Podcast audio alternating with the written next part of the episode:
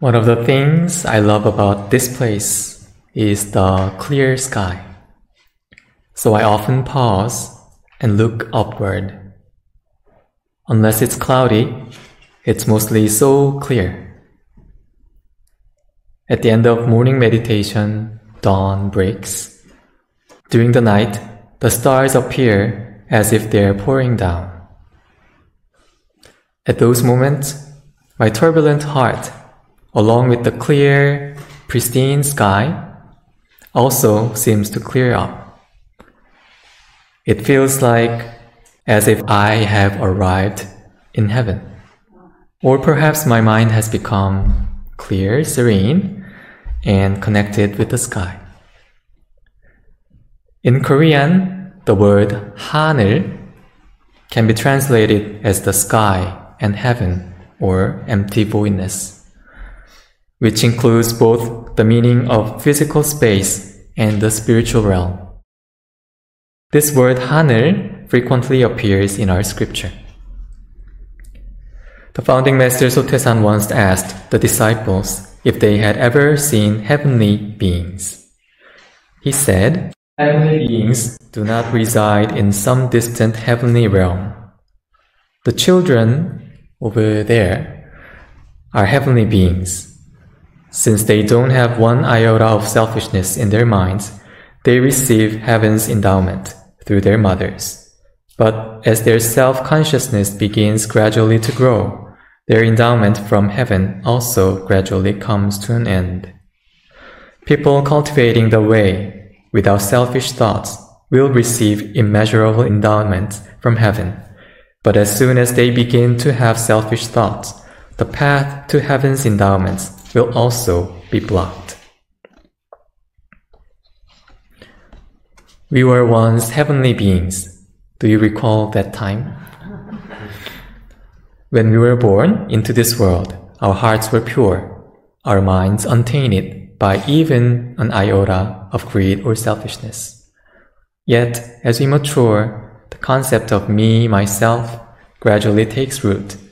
We become aware of what we like or dislike, calculate what is beneficial or harmful to us, and discern what is right or wrong. Slowly, this self-centered greed or selfishness grows within us. In the process, we drifted away from the heavenly being we once were. As practitioners, we study our mind, heart, emotions, senses, and spirit. Through meditation, chanting, and Dharma study, we try to be free from this selfishness, the myself mind. Perhaps we practice because we hope to become that heavenly being again. In our practice, we commonly compare heaven or the empty sky to the truth or our original mind or Yiron Sang. Although invisible, it encompasses everything. Now let us explore Master Jeongsan's wisdom on how we can become like this heaven. Master Jeongsan said, "You must become the empty sky. Because the sky is empty, it subsumes all things.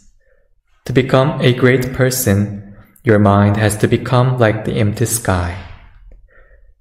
Regulate yourself, care for your families, and govern the nation with an empty mind. Harmonize with all your friends and fellow with an empty mind.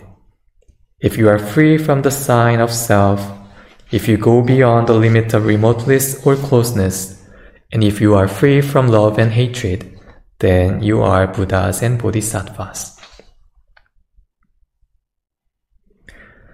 What does Master Jeongsan mean by empty mind? When we are very young, our minds are open and pure, uncluttered and receptive. As we grow, life gives us lessons and we accumulate knowledge. This process is essential for our development. However, what happens to us humans is that we often become entrenched in our acquired belief that we feel certain that we know.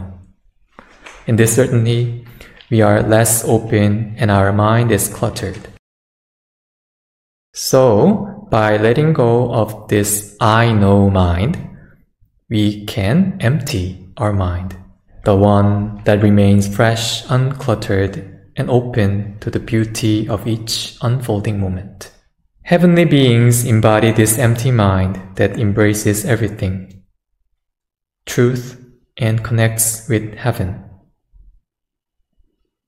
If we can just let go of our ego selfishness, we too can become heavenly beings.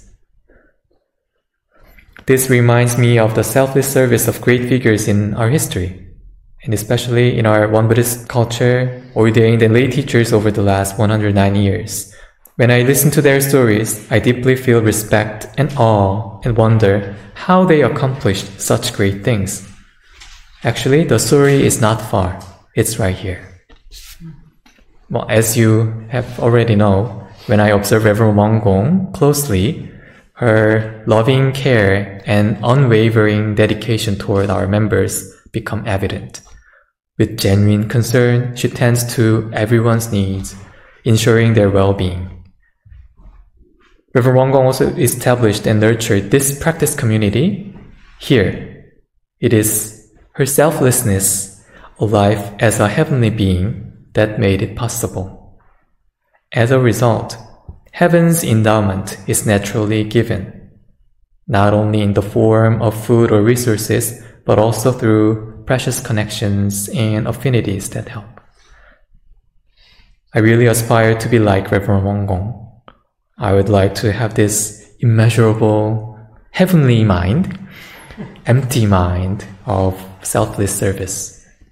So I try to find what my ego triggers are.